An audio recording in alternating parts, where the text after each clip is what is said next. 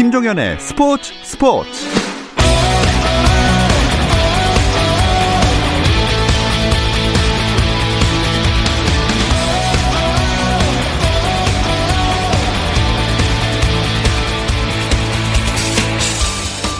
스포츠가 있는 저녁 어떠신가요? 아나운서 김종현입니다. 오늘 하루 스포츠계를 돌아보는 스포츠 타임라인으로 김종현의 스포츠 스포츠 출발합니다.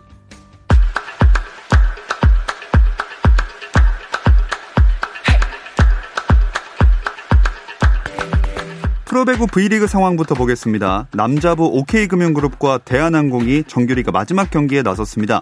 홈팀 OK금융그룹은 승점 55점으로 4위, 오늘 경기에서 승점 석점을 따내면 3위로 올라서게 됩니다. 그러나 일단 두 세트를 먼저 내준 금융그룹이고요. 자, 현재 스코어는 3세트 22대 16으로 그래도 OK금융그룹이 세트 승리에 조금 더 가까운 상황입니다. KBL 프로농구 코트에서는 인천 전자랜드와 부산 KT가 만났는데요. 서울 삼성의 6강 좌절로 봄 농구가 일찍 결정됐지만 경기력 부진을 극복하기 위해선 여유가 없는 두 팀의 대결입니다. 4쿼터 78대 74 넉점 리드하는 팀은 전자랜드입니다. 양현종의 메이저리그 합류 여부 결정이 연기됐습니다. 텍사스 레인저스는 오늘 최종 개막 로스터를 확정할 계획이었지만 발표하지 않기로 한 것으로 알려졌는데요. 메이저리그 개막 로스터 최종 마감 시간은 2일 새벽 1시기 때문에 양현종은 또 피말리는 하루를 보낼 수밖에 없게 됐습니다. 유럽 축구연맹 여자 챔피언스 리그에서 지소연이 선발로 나서 쐐기골을 도운 첼시 위민이 4강에 올랐습니다. 첼시 위민은 독일의 볼프스부르크 위민과의 8강 2차전에서 3대 0으로 승리했고 지난 1차전에서 2대 1로 이겼던 첼시 위민은 합계 스코어 5대 1로 볼프스부르크 위민을 따돌리고 준결승 진출에 성공했습니다. 미국 프로농구 NBA에서는 브루클린 네츠가 휴스턴 로키츠를 120대 108로 이기고 단독 1위에 올랐습니다. 2위 필라델피아 세븐티식서스와 0.5경기 차로 18년 만에 단독 선두에 자리했는데요. 카이리 어빙이 석점슛 3개를 포함 31득점 6리바운드 12어시스트로 더블 더블을 기록하며 팀 승리를 이끌었습니다. 17득점 8리바운드 6어시스트를 기록한 제임스 하든은 경기 도중 햄스트링 통증으로 교체되는데요. 경기가 끝난 뒤 스티븐 애쉬 브루클린 감독은 정밀 진단을 받아봐야 하지만 큰 부상은 아닐 것이라고 하든의 상태를 설명했습니다.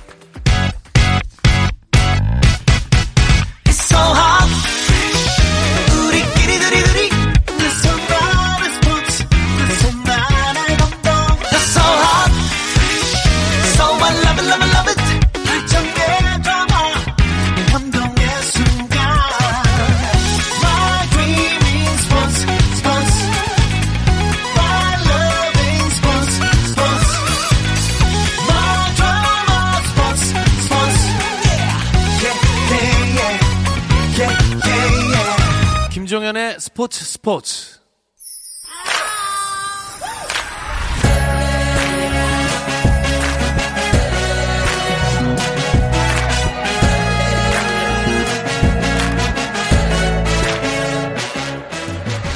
목요일에는 해외 축구 이야기 함께하고 있죠. 라디오의 발롱도르를 꿈꾸는 이건 김정용의 랄롱도르 시작하겠습니다. 풋볼리스트 김정용 기자 먼저 인사 나눌게요. 안녕하세요. 안녕하세요. 김정용입니다. 자, 영국에 있는 이건 기자도 연결해 보겠습니다. 안녕하세요. 네, 안녕하세요. 이건입니다. 자, 이건 기자, 유럽에서는 오늘 새벽까지도 월드컵 예선이 이어졌죠. 네, 오늘 새벽까지 월드컵 예선, 유럽 지역 예선이 계속 이어졌습니다. 3월 A매치 기간은 이 팀들의 월드컵 유럽 예선으로 이제 도배가 됐다라고 말씀을 드릴 수가 있는데 팀당 이제 수, 두, 두 개에서 세 경기 정도를 치렀습니다. 어, 가장 큰 이변이라고 할 수 있는 것이 이 만우절 그런 거짓말처럼 독일이 홈에서 북마케도니아에게 1대 2로 졌다라는 소식인데요. 어, 이 소식은 또 뒤에 또 전해드리겠지만 어, 상당히 큰 충격을 안겨주고 있고요. 어, 스페인은 코소보에 3대 1로 승리를 했고요. 프랑스는 앙투안 그리즈만의 골에 힘입어서 보스니아 헤르체코비나를 1대 0으로 격파했습니다. 잉글랜드는요, 케인, 맥과이어의 연속골에 힘입어서 폴란드에 2대 1로 승리를 했고, 스웨덴은 에스토니아를 1대 0으로 잡으면서 3월 A매치를 전승으로 이끌었고요. 이탈리아도 리투아니아의 2대 0 승리를 거뒀습니다. 그리고 이제 월드컵 예선 말고 또 친선 경기도 있었는데 어, 가레스 베일이 교체 출전했던 웨일스가 멕시코를 1대 0으로 격파했습니다. 네, 독일 얘기를 해보자면 최근에 좀 상태가 그렇긴 하지만 이번 패배는 정말 의외네요. 네, 어, 이 월드컵 유럽 지역 예선이라는 게 10개 조가 있고요. 각조 1위가 본선에 직행하고 2위는 좀 지난한 플레이오프를 거쳐야 되는데 사실 독일이 예선의 왕이거든요. 예. 예선에서 뭐, 뭐 8대 0, 10대 0 이런 식으로 약팀들을 약간 좀 가둬놓고 패는 식으로 크게 이겼던 게 독일인데 최근에는 공격수의 그 어떤 부진이 뼈아픕니다. 그래서 최소 2위 안에 들어야 하는 상황에서 어 이제 패배하면서 저 3위로 밀려나 있고요. 북마케도니아에서 독일을 상대로 득점한 선수들이 다 빅리그 선수들이긴 합니다. 뭐한 10년 전에는 좀 스타급이었던 공격수 고란 판데프 선수도 있고 음. 이런 선수들이 독일 상대로 골을 넣긴 했는데 다 노장이고 뭐 독일 선수들만큼 화려할 수는 없거든요. 그런데 결정력 난조로 이제 패배했습니다.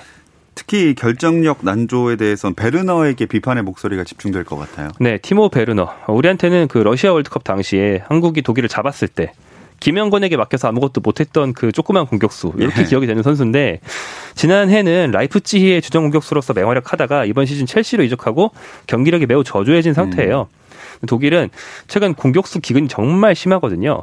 그 전설적인 공격수 클로제가 2014년까지 뛰고 은퇴한 뒤에 대체자가 지금 7년째 없어요. 예. 베르너 선수의 컨디션이 소속팀에서 떨어져 있으니까 데뷔팀에서도 여전히 골을 못 넣었고 베르너보다 더 나은 공격수조차 없습니다. 그래서 그 뭐 윙어나 섀도우 스트라이커 같은 선수들을 공격수로 올려 써봤는데 한계가 있었던 거죠. 음. 영국 현지에서도 뭐 이번 대표팀 경기도 그렇고 그 첼시 베르너에 대한 걱정이나 원성이 좀 많을 것 같아요. 네, 어, 첼시가 올, 그러니까 지난 여름, 지난해 여름, 올 시즌을 앞두고 이제 그 베르너를 영입을 하면서 지급한 이적료가 4,750만 파운드, 우리 돈으로 약 한 740억 원이거든요. 이런 큰 돈을 지급한 이유는 그동안 베르너가 보여줬던 그 골 결정력이었습니다. 그 라이프치히에서 4시즌을 뛰면서 총 95골을 넣었는데요. 시즌당 평균 24골을 넣었다는 이야기거든요. 특히 이제 지난 시즌 같은 경우에는 45경기에서 34골을 넣으면서 어, 상당히 좋은 골 결정력과 득점력을 보여줬는데 첼시도 이것을 기대를 하고 베르너를 데리고 왔습니다. 그런데 뚜껑을 열고 보니까 이 프리미어 리그의 적응 문제도 있고 또 이상하게 골 운이 따르지 않으면서 골대도 많이 맞추고 막 그러면서 리그에서 다섯 골, 다른 대회에서 다섯 골, 총 지금 열 골을 넣는데 그치고 있습니다. 이제 베르너에게 기대했던 그런 골 수치에 대비한다면 아주 실망스러운 수, 그러니까 그런 이제 수치인데 어, 이런 모습 때문에 첼시 팬들도 베르너가 이제 뭐 먹튀가 아니냐, 너무 안 좋다, 너무 실망스럽다 이렇게 이야기를 하고 있고요. 지금 아마 그 독일과 북마케도니아의 경기는 토마스 투엘 첼시 감독도 독일인이니까 아마 그 경기를 봤을 건데 그 경기를 보면서 아 이 베르너를 어찌해야 할까 하면서 음. 상당히 어, 고뇌와 고민을 하고 있을 겁니다. 자, 이렇게 충격의 북마케도니아에게 1대2 패배를 당한 독일이고요. 뭐 이외에도 월드컵 예선 초반 판도 한번 짚어보겠습니다. 네, 어, 일단 전승을 달리면서 아주 수능하고 있는 팀부터 말씀드리겠습니다. 이탈리아, 덴마크, 잉글랜드, 아르메니아 이렇게가 각 조에서 3전 전승으로 순항하고 있고요. 덴마크와 아르메니아가 굉장히 눈에 띄는 이변의 팀이라고 할 수 있죠. 또 G조의 터키도 주목해 볼 만한데요. G조에서 전력상 최강은 네덜란드인데 현재 터키가 네덜란드와의 맞대결에서 4대 2로 승리하면서 조 1위로 올라갔습니다. 우리에게 아주 친속한 세니얼 귀네슈 감독이 네. 터키를 네. 지금도 이끌고 있어요. 그 2002 한일 월드컵 때 터키 감독이었고 그 뒤로 K리그의 FC 서울 감독을 하면서 굉장히 친숙하죠. 그 뒤에 터키로 돌아가서 대표팀이나 뭐 터키 클럽 팀을 맡아서 계속 승승장구하고 있는데 이번에도 어, 네덜란드 같은 조에서 조 1위를 노리면서 음. 또 한 번의 성공 가도를 준비하고 있습니다. 이건 기자는 어느 팀의 행보가 좀 눈에 들어오던가요? 어, 일단 제가 잉글랜드에 있기 때문에 잉글랜드 대표팀의 행보를 이제 주시할 수밖에 없는데 사실 잉글랜드 대표팀은 어제 폴란드와의 경기에서 2대1로 승리를 하면서 3전 전승을 달렸습니다. 하지만 그 팀, 그 조 자체가 폴란드를 제외하고는 뭐 산마리노라든지 이런 팀 아주 떨어지는 팀들이기 때문에 어, 조 1위가 좀 쉬울 것 같고요. 그 팀보다 이제 더욱더 주목할 만한 팀은 F조의 덴마크입니다. 뭐 김정용 기자가 얘기했다시피 3전 전승을 달렸는데 어, 이스라엘 원정에서 2대 0으로 승리하고 몰도바의 홈 경기에서 8대 0으로 대승을 거두고요. 오스트리아 원정에서 4대 0으로 승리를 했는데 어, 이 F조에는 뭐 덴마크, 뭐 스코틀랜드, 오스트리아, 이스라엘, 이스라엘 같은 그런 고만고만한 팀들이 많이 있거든요. 이런 팀들이 있기 때문에 뭔가 죽음의 조가 되지 않겠느냐라는 예상들이 많았는데 이 덴마크의 그 선수 구성을 보면 정말 다른 팀들에 비해서 상당히 돋보입니다. 정말 알짜배기 선수들이 많은데 어, 우리 이제 팬들에게는 손흥민 선수의 동료로 알려 이제 친숙한 호이비에르 선수라든지 그리고 또 손흥민 선수의 전 동료였던 에릭센 선수 그리고 황희찬 선수의 지금 라이프치히 동료인 포울센 선수 등 이런 선수들이 있으면서 팀 전체에 빅리그에서 뛰고 있는 빅리거들이 다수 포진해 있다. 그렇기 때문에 상당히 탄탄하고 만약에 월드컵에 나선다면 이번 월드컵 본선에서는 덴마크의 돌풍도 한번 기대해 볼 수 있지 않겠느냐라는 평가를 받고 있습니다. 네. 덴마크를 또 특별히 언급을 해 주셨고 스페인의 세르히오 라모스 선수는 A매치 180번째 경기를 소화한 거라면서요. 네. 스페인이 승리한 경기에서 어, 교체 투입돼서 그라운드를 밟았는데요. 이게 180번째 경기였습니다. 라모스는 스페인 선수로는 유일하게 180경기를 소화했는데 스페인 선수 중에서 1위라는 게 문제가 아니고 남자 축구 역사상 최다 출장 공동 3위입니다. 어. 역사에 이름을 남긴 선수가 된 거고요. 그 라모스 위에 있는 세 명이 다 중동 선수들인데 원래 중동에서는 자, 중동 나라들끼리 하는 걸프컵 같은 데가 굉장히 자주 있거든요. 네. 그래서 그쪽에서는 A매치 골과 뭐 출장이 막 180, 막 100, 막잘 갑니다. 음. 그래서 높은 거고. 근데 사실 역대 1위가 184경기인데 은퇴했어요. 라모스 선수가 4경기밖에 안 남았기 때문에 아마 좀 있으면 역대 1위로 네. 올라갈 가능성이 매우 높습니다. 자, 또 이번 A매치 기간 동안 호날두의 활약이랑 행동도 화제가 됐습니다.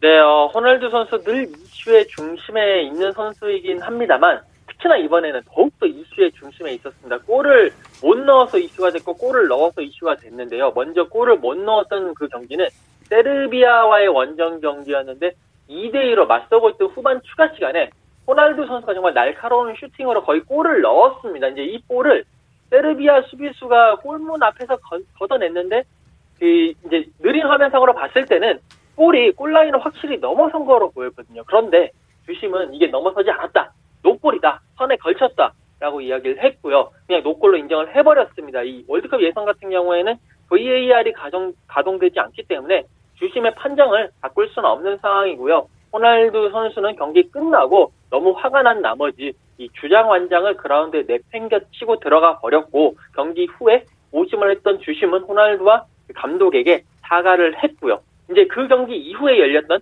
룩셈부르크와의 경기에서는 호날두 선수가 골을 확실하게 집어넣었습니다. 이 골로 호날두 선수는 103번째 A매치 골을 넣었는데 어, 이 축구 역사에서 A매치 최다골 기록을 이란의 알리다이 선수가 가지고 있거든요. 이 골이 이제 109골인데 이제 호날두 선수가 6골 차로 좁혔고 앞으로 7골만 더 넣으면 알리다이를 넘어서서 세계 축구계 정말 큰 기록을 새로 쓸 수 있게 됩니다. 네, 얼마 지나지 않아서 몇개또 기록들이 경신이 될 것 같습니다. 근데 이 그 노골 판정받고 집어던진 주장 원장이 경매에 나왔다면서요? 네, 어, 이 세르비아 언론이 보도를 했는데 이제 그 경기 끝나고 신원은 알려지지 않았는데 이 경기장 관리하는 사람이 딱 가서 호날두 선수의 주장 완장을 딱 주어서 경매에 올렸습니다. 이제 관리인 입장에서는 이 판매금을 척수성 그 근육 위축을 앓고 있는 소년들을 돕기 위해서 이제 경매에 올렸고 그 기부금으로 이제 그 선수를 돕겠다라고 얘기를 했거든요. 어, 그, 그 이제 그 소년들의 그런 병의 치료비가 약 한 200만 유로 정도, 우리 돈으로 26억 원 정도 필요하다고 하니까 과연 이 호날두 선수의 주장 완장이 얼마만큼의 가치가 있을지 그리고 그 소, 소년을 도울 수 있을지 그게 또 주목되고 음. 있습니다. 한편 이건 기자, 그 잉글랜드에서는 해리케인 활약도 눈길을 모으지 않았습니까? 네, 맞습니다. 그 해리 케인 선수가 이제 알바니아 원정에서 한 골을 넣었고 폴란드와의 홈 경기 이제 오늘 새벽에 있었던 경기인데 이 경기에서도 한 골, 총 두 골을 넣었습니다. 이 폴란드전에서 넣은 페널티킥 골은요. 잉글랜드 대표팀에서 이제 케인이 자신이 기록한 열 번째 페널티킥 골인데 이거는 잉글랜드 역대 최다 페널티킥 골 어, 성공 선수로 이름을 올렸고요. 어, 기존 기록은 어, 프랭크 램파드가 가지고 있었던 9회였는데 이제 케인 선수가 그를 넘어서서 또 새로운 기록을 쓰게 됐습니다. 자 이런 기록에 해리 케인의 이적설이 요새 계속 나오고 있습니다. 네, 케인의 이적 가능성이 높다는 현지 보도가 계속 이어지고 있고요. 대상 팀으로는 레알 마드리드, 맨체스터 시티, 맨체스터 유나이티드 등 뭐 좀 돈 좀 좀 있다. 네. 뭐 케인한테 큰 이적료 낼 수 있고 연봉 낼 수 있다 싶은 팀은 뭐 줄줄이 거론되고 있습니다. 특히 맨체스터 시티는 지금 세르히오 아구에로 선수가 어, 떠날 예정이기 때문에 엘링 홀란이 첫 번째 대체자 후보고 안 될 경우에는 plan B가 케인이다. 음. 케인이 홀란보다 낮은 평가를 받을 선수인지 모르겠습니다. 아무튼 뭐 그렇다 하네요. 뭐 그런 상황이고요. 네. 하도 이적설이 분분하니까 잉글랜드 대표팀 취재원 기자들도 다 이적 얘기를 많이 물어봤나 봐요. 음. 그래서 아예 사우스게이트 잉글랜드 감독이 제가 물어봤는데 토트넘에서 행복하답니다. 좀 내버려 두세요. 이런 말도 했습니다. 네. 그나저나 토트넘은 무리뉴 감독 경질설도 여전하네요. 네, 뭐 A매치 기간 중이라 클럽 축구에 대한 기사가 안 나오는 상황에서 잉글랜드 언론들이 이 무리뉴 감독을 계속 때리면서 자신의 기사를 이렇게 홍보하는 그런 효과도 있는데 일단 토트넘은 4위 안에 지금 리그 4위 안에 들지 못하면 다음 시즌 챔피언스 리그에 출전을 하지 못하기 때문에 이 4위 안에 들고 안 들고 여부가 무리뉴 감독을 경질 시킬지 안 시킬지 그 여부에 달렸다라고 보시면 될 것 같고요. 이미 앞서 나가고 있는 어, 그런 보도에 따르면 어, 무리뉴 감독이 만약 경질이 되면 어, 라이프치히에서 뛰고 있는 나겔스만 감독 그리고 사우스햄튼에서 이제 지휘하고 있는 하센휘틀 감독이 무리뉴 감독의 후임으로 올 가능성이 상당히 크다라는 그런 보도들도 좀 앞서 나간 보도들도 많이 나오고 있습니다. 네. 여기에 손흥민 선수 이적 루머까지 나온 상황인데요. 이 이야기는 잠시 쉬었다 와서 자세하게 나눠보겠습니다.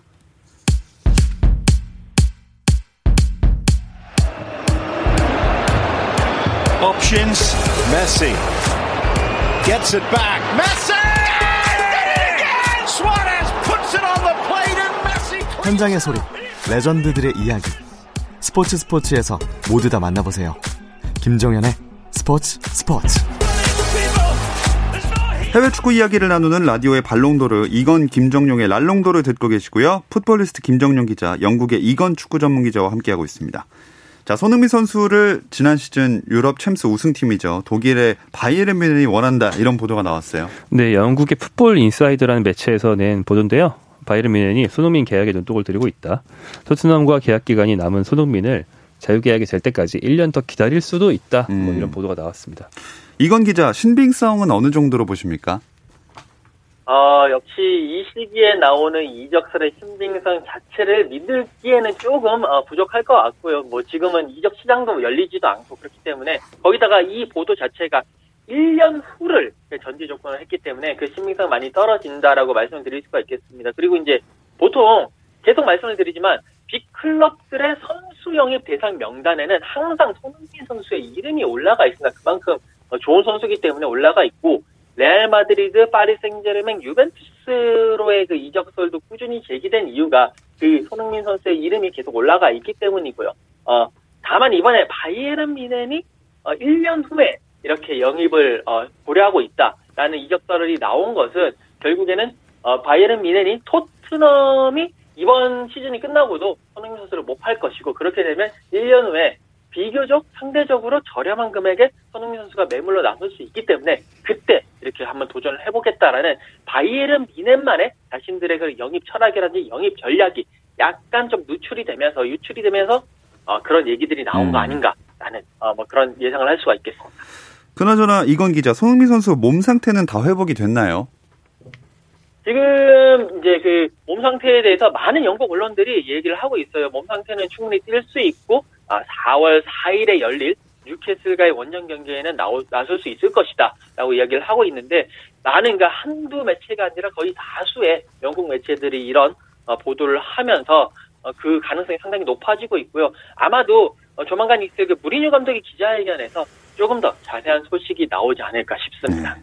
토트넘은 뭐 다음 시즌 유럽 대항전 티켓을 쟁취하기 위해서는 내내 승리만 필요하네요. 네, 제가 아까 그 잉글랜드의 사우스게이트 감독이 케인이 토트넘에서 행복하다고 했다고 말을 네. 전했는데요. 정확하게 말하면 케인은 4위 도전과 카라바오컵 우승에 대한 의욕에 차 있어서 음. 그런 도전을 하고 있는 토트넘의 상황을 즐기고 있다 이렇게 말했거든요.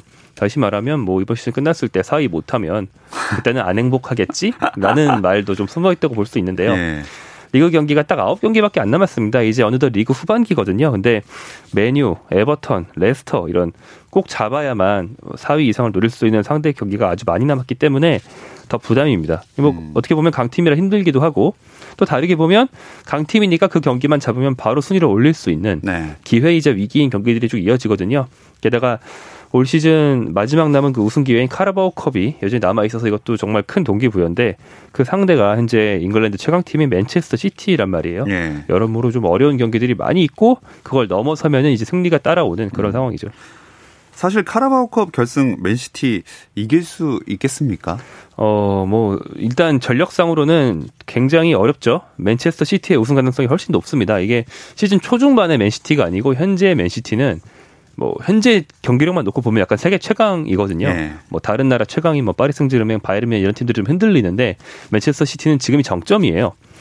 어, 무리뉴 감독이 그 스페인에서 각각 바르셀로나와 레알 마드리드를 잡고 대결했을 때부터 과리디올라 감독의 그 바지가랑이를 붙잡고 늘어지는 걸 잘했습니다. 네. 그래서 이번에도 새로운 전술로 뭐 의표를 찌르면서 승리를 음. 쟁취할 궁리를 하고 있을 것 같습니다. 네. 자, 근데 그 아까도 얘기가 나왔지만 맨시티의 아구에로 선수는 이제 맨시티를 떠나게 됩니다. 네, 공식 발표가 나왔습니다. 맨시티가요, 30일, 한국 시간으로 30일 홈페이지를 통해서 올해 여름 계약이 끝나는 아구에로와 감동적으로 작별할 것이다.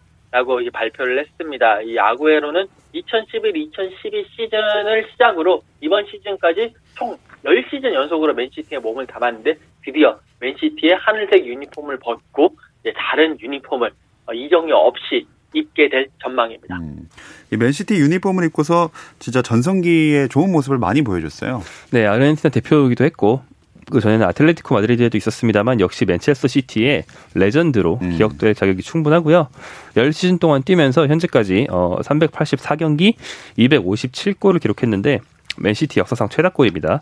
아구에로의 뒤를 잇는 뭐 최다골 2위, 3위 이런 분들은 대부분 1920년대에 활동하신 분들이더라고요. 예. 제가 이름을 알 수 없는. 아, 네. 그러니까 80년 정도 아니죠. 100년 정도의 세월을 그렇죠. 넘어서 아구에로가 등장한 거죠. 또 프리미어리그만 보면 181골을 넣었는데 이것은 맨시티가 아니고 프리미어리그 역대 외국인 선수 통산 최다골이고요. 음. 또 맨시티 역사를 통틀어서 EPL 득점왕을 해본 단 4명 중에 1명이고 또 맨시티가 아구에로가 있는 동안 프리미어리그 우승 4회를 비롯해서 우승 13회를 했는데 이는 맨시티 소속 선수의 우승 기록으로는 다비드 실바의 14회보다 딱 한 개 부족한 2위입니다.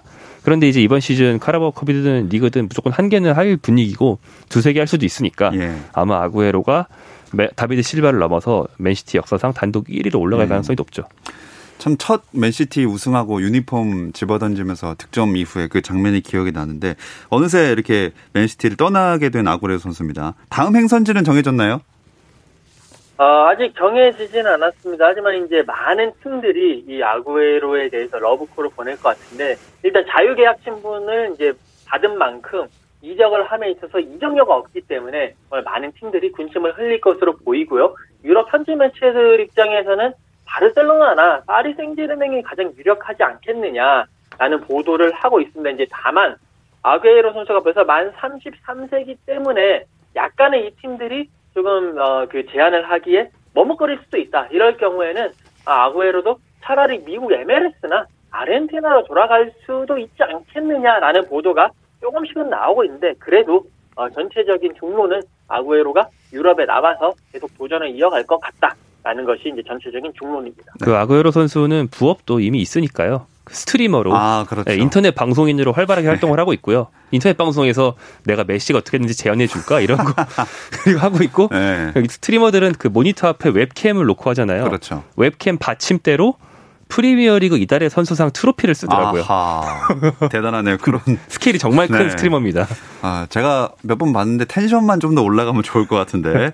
아무튼 그렇습니다. 맨시티는 이제 아구에로 대안으로 또 누구를 데려와야 할 텐데요. 네, 아까 거론된 해리 케인 그리고 엘링 홀란 그리고 이 두 선수가 다 안 될 경우에는 인테르 밀란의 그 투톱인 로멜로 루카쿠나 라우타로 마르티네스 중에 한 명을 노린다. 이렇게 네 명 정도가 물망에 올라 있다고 하는데 딱 들어도 전부 다 거의 뭐 현재 최고거나 최고를 향해 가는 선수들이거든요. 음. 뭐 거액을 털어 넣어야 할 겁니다.